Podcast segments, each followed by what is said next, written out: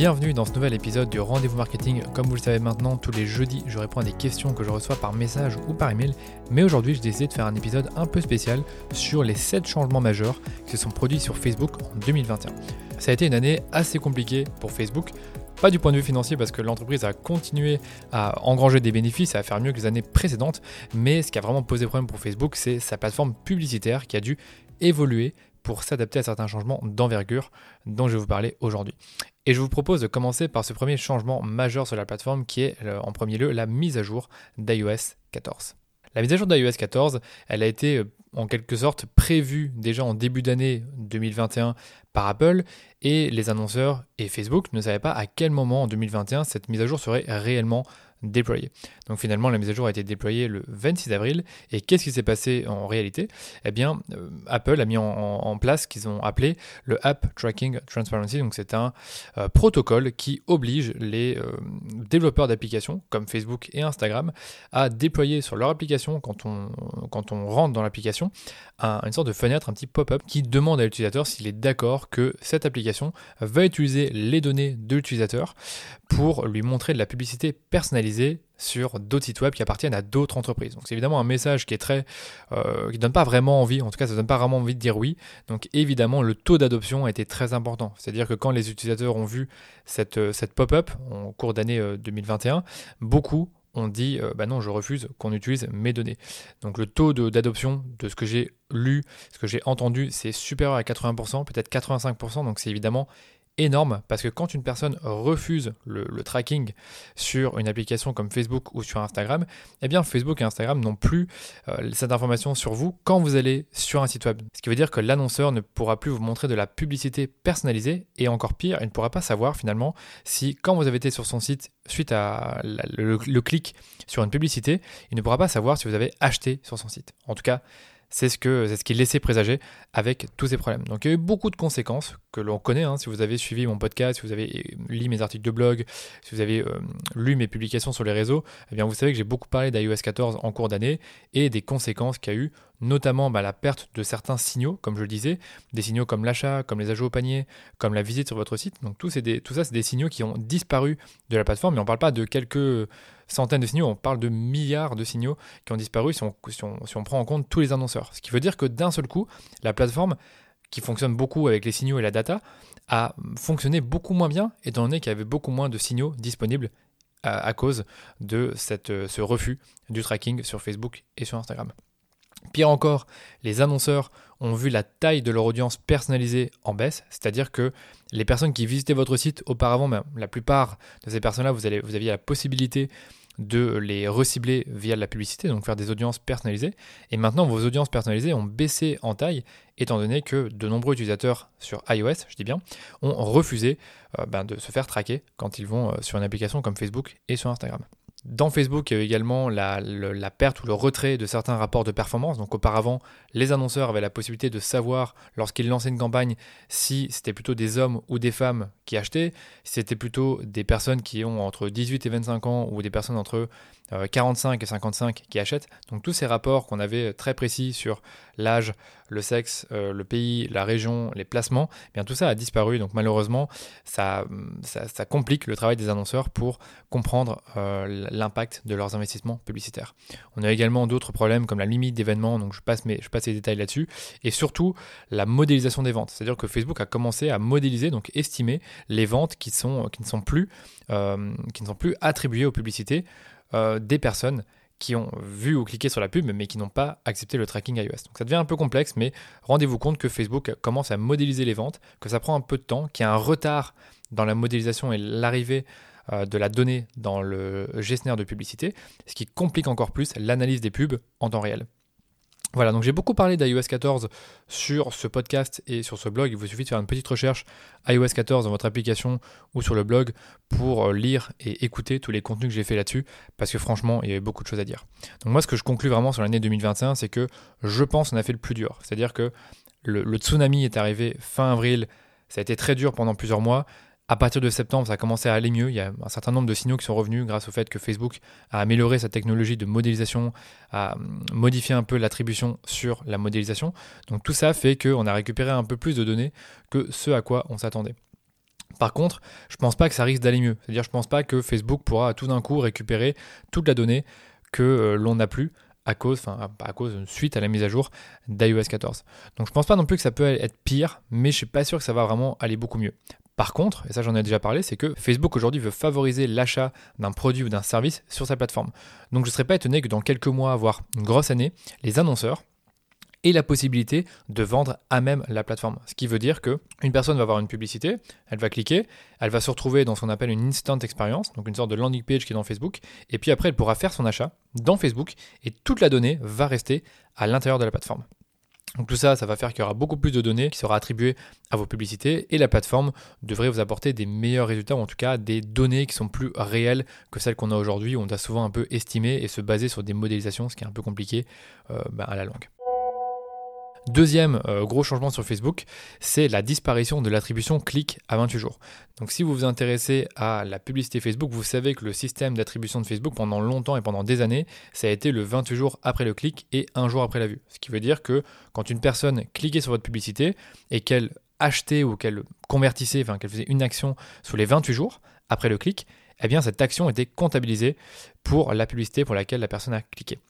Pareil pour la vue, donc si moi je vois votre publicité euh, et que j'achète dans les 24 heures, eh bien Facebook va s'attribuer la vente. Sauf qu'avec la mise à jour d'iOS 14, Facebook a décidé de changer ce paramètre d'attribution par défaut, parce qu'il savait très bien que ça serait plus compliqué de récolter de la data.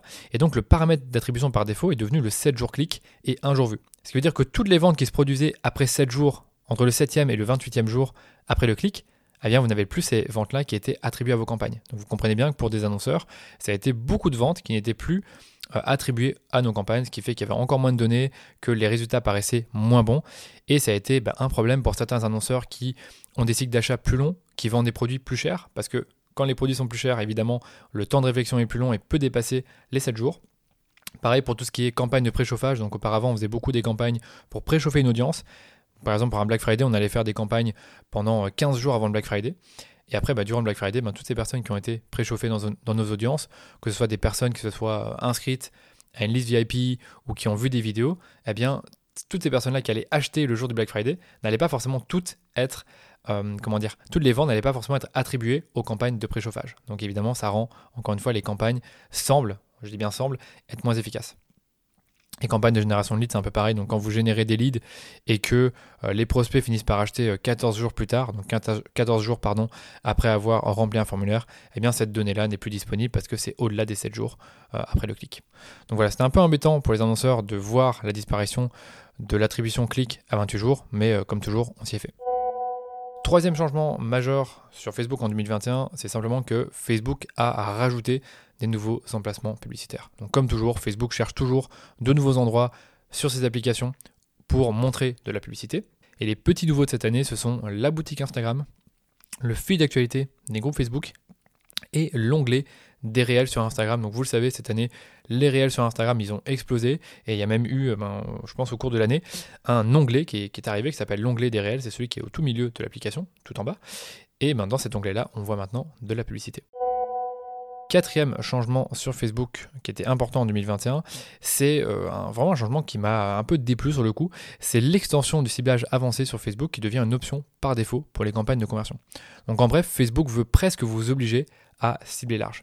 Alors déjà, qu'est-ce que c'est l'extension du ciblage avancé sur Facebook? Eh bien, c'est une option qui permet à Facebook d'élargir vos critères de ciblage si son algorithme estime que cela peut améliorer votre coût par conversion.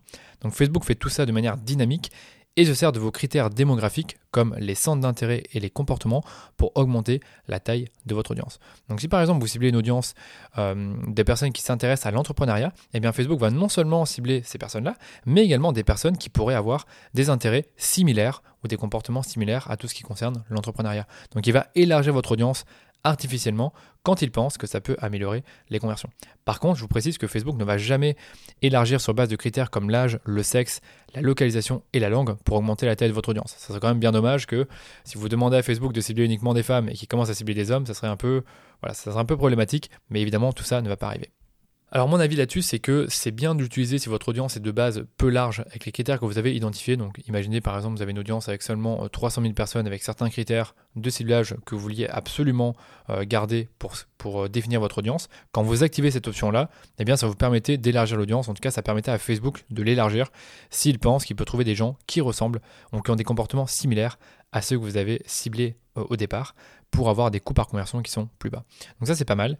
Par contre, l'extension du ciblage avancé n'est pas forcément nécessaire si vous avez déjà plusieurs millions de personnes dans votre audience en ciblant avec un intérêt. vous pourrez tout à fait avoir un intérêt qui vous permet d'avoir une audience avec 2 millions de personnes, vous n'avez pas forcément envie de l'élargir, mais malheureusement, avec, euh, enfin malheureusement ou heureusement, avec cette option par défaut, eh bien Facebook va quand même élargir votre audience puisque l'option sera cochée par défaut.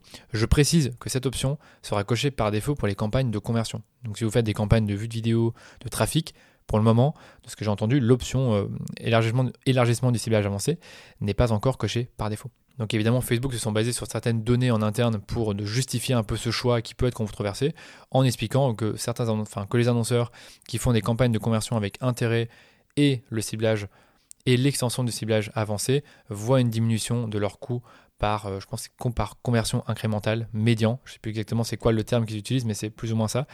Et euh, comparé bah, justement à, un simple ciblage sans euh, extension de ciblage avancé, eh bien on voit une diminution de 37% de ce coût. Ils ont fait euh, d'autres tests avec euh, d'autres audiences similaires, mais je vous passe ces détails. Mais en gros, retenez que d'après Facebook, ça permet d'avoir des meilleurs résultats. Cinquième changement majeur sur Facebook, ce sont les Real Ads, donc ce sont les, publicités qui sont des réels. Donc comme vous le savez aujourd'hui, vous pouvez créer des réels sur Instagram et les publier dans l'application. Eh bien, dans quelques, dans quelques mois, j'espère, on pourra, euh, tous les annonceurs pourront publier des publicités réelles, donc de ce format-là. c'est un format évidemment qui plaît beaucoup à la génération Z et aux millennials. Et c'est un, euh, un test qui a été lancé en France en août 2020. Donc pour l'instant, on attend encore de voir quand euh, les publicités vont être déployées pour tout le monde dans les réels. Mais sachez que c'est déjà un peu le cas dans certains pays, donc on attend ça avec impatience. Et on aura du coup la possibilité de faire des formats publicitaires réels qui vont euh, durer 30 secondes maximum, qui sont des formats verticales plein écran, avec souvent une musique de fond. Donc moi j'imagine déjà pas mal de publicités natives qu'on va pouvoir publier en, en format réel, donc comme des unboxings, des tutoriels, donc par exemple XID2, X façon 2, X étapes pour euh, ranger euh, ou X étapes pour euh, soigner votre peau, X étapes pour nettoyer votre visage, X étapes pour purifier votre visage. Je suis en train d'inventer des trucs. Les classements. Donc, on aura aussi, par exemple, notre top X2. Ça, c'est un truc qui est, assez courant dans les réels. On pourra également tester des avant-après et des enchaînements d'UGC dans une seule vidéo. Donc, pas mal de formats qu'on pourra exploiter avec les réels. Donc, moi, j'attends ça avec impatience. Sixième changement majeur sur Facebook en 2021, c'est les nouvelles estimations des tailles d'audience. Donc euh, Facebook propose désormais de travailler avec des estimations de taille d'audience, donc des tranches, alors qu'auparavant on avait une couverture potentielle. Donc auparavant on allait par exemple cibler une audience avec 1 million de personnes, et c'est tout ce que Facebook nous disait. Aujourd'hui, Facebook nous dit plus ou moins, donc avec une tranche, la taille de notre audience. Par exemple, il peut nous dire l'audience euh, fait entre 1 million et 1 million de personnes. Ça change strictement rien à vos campagnes, donc à la diffusion, mais ça vous permet d'avoir une meilleure estimation de la taille d'audience, que ce soit des audiences euh, froides ou des audiences chaudes. Et le dernier changement majeur en 2021, je ne pouvais pas passer à côté, c'est le rebranding de Facebook. Donc Facebook devient Meta. Donc Meta, c'est le, nouveau nom de la société. Donc ça va englober un peu toutes ces applications qu'on connaît. Hein. Donc vous savez qu'aujourd'hui, la publicité Facebook, c'est pas la publicité sur Facebook, mais c'est la publicité sur Facebook, sur Instagram, sur Messenger et sur WhatsApp. Et donc en fait, ce nom euh, Meta va englober un peu tout l'ensemble des produits de Facebook que je rappelle. Donc on a Facebook, donc l'application, Messenger, Instagram, WhatsApp, Oculus et Portal.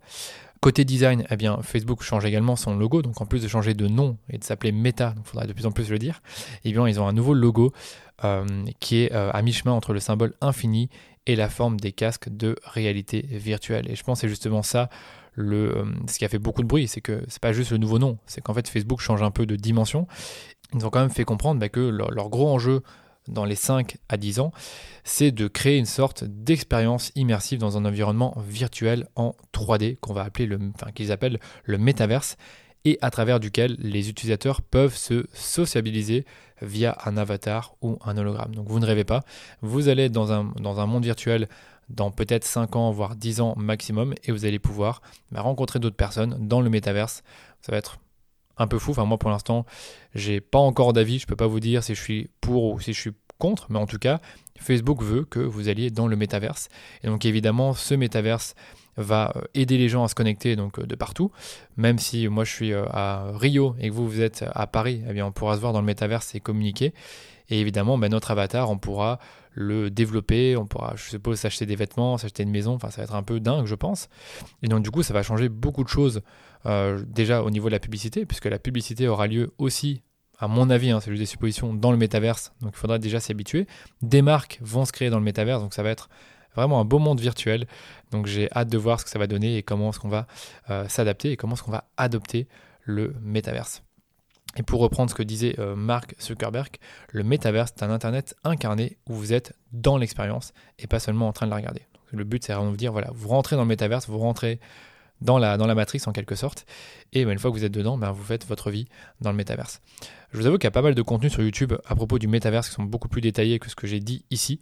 Je vous conseille euh, l'interview euh, de ben, Mark Zuckerberg justement avec Gary Vaynerchuk. Ça dure une trentaine de minutes. Alors vous allez voir que Gary Vaynerchuk n'arrête pas d'interrompre Mark Zuckerberg, mais ça n'empêche pas que c'était une interview intéressante.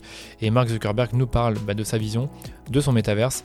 Et vous, ça me permet de comprendre un peu mieux euh, ce que va représenter le métaverse euh, dans le futur et quelles seront les possibilités au sein de ce monde en réalité virtuelle 3D.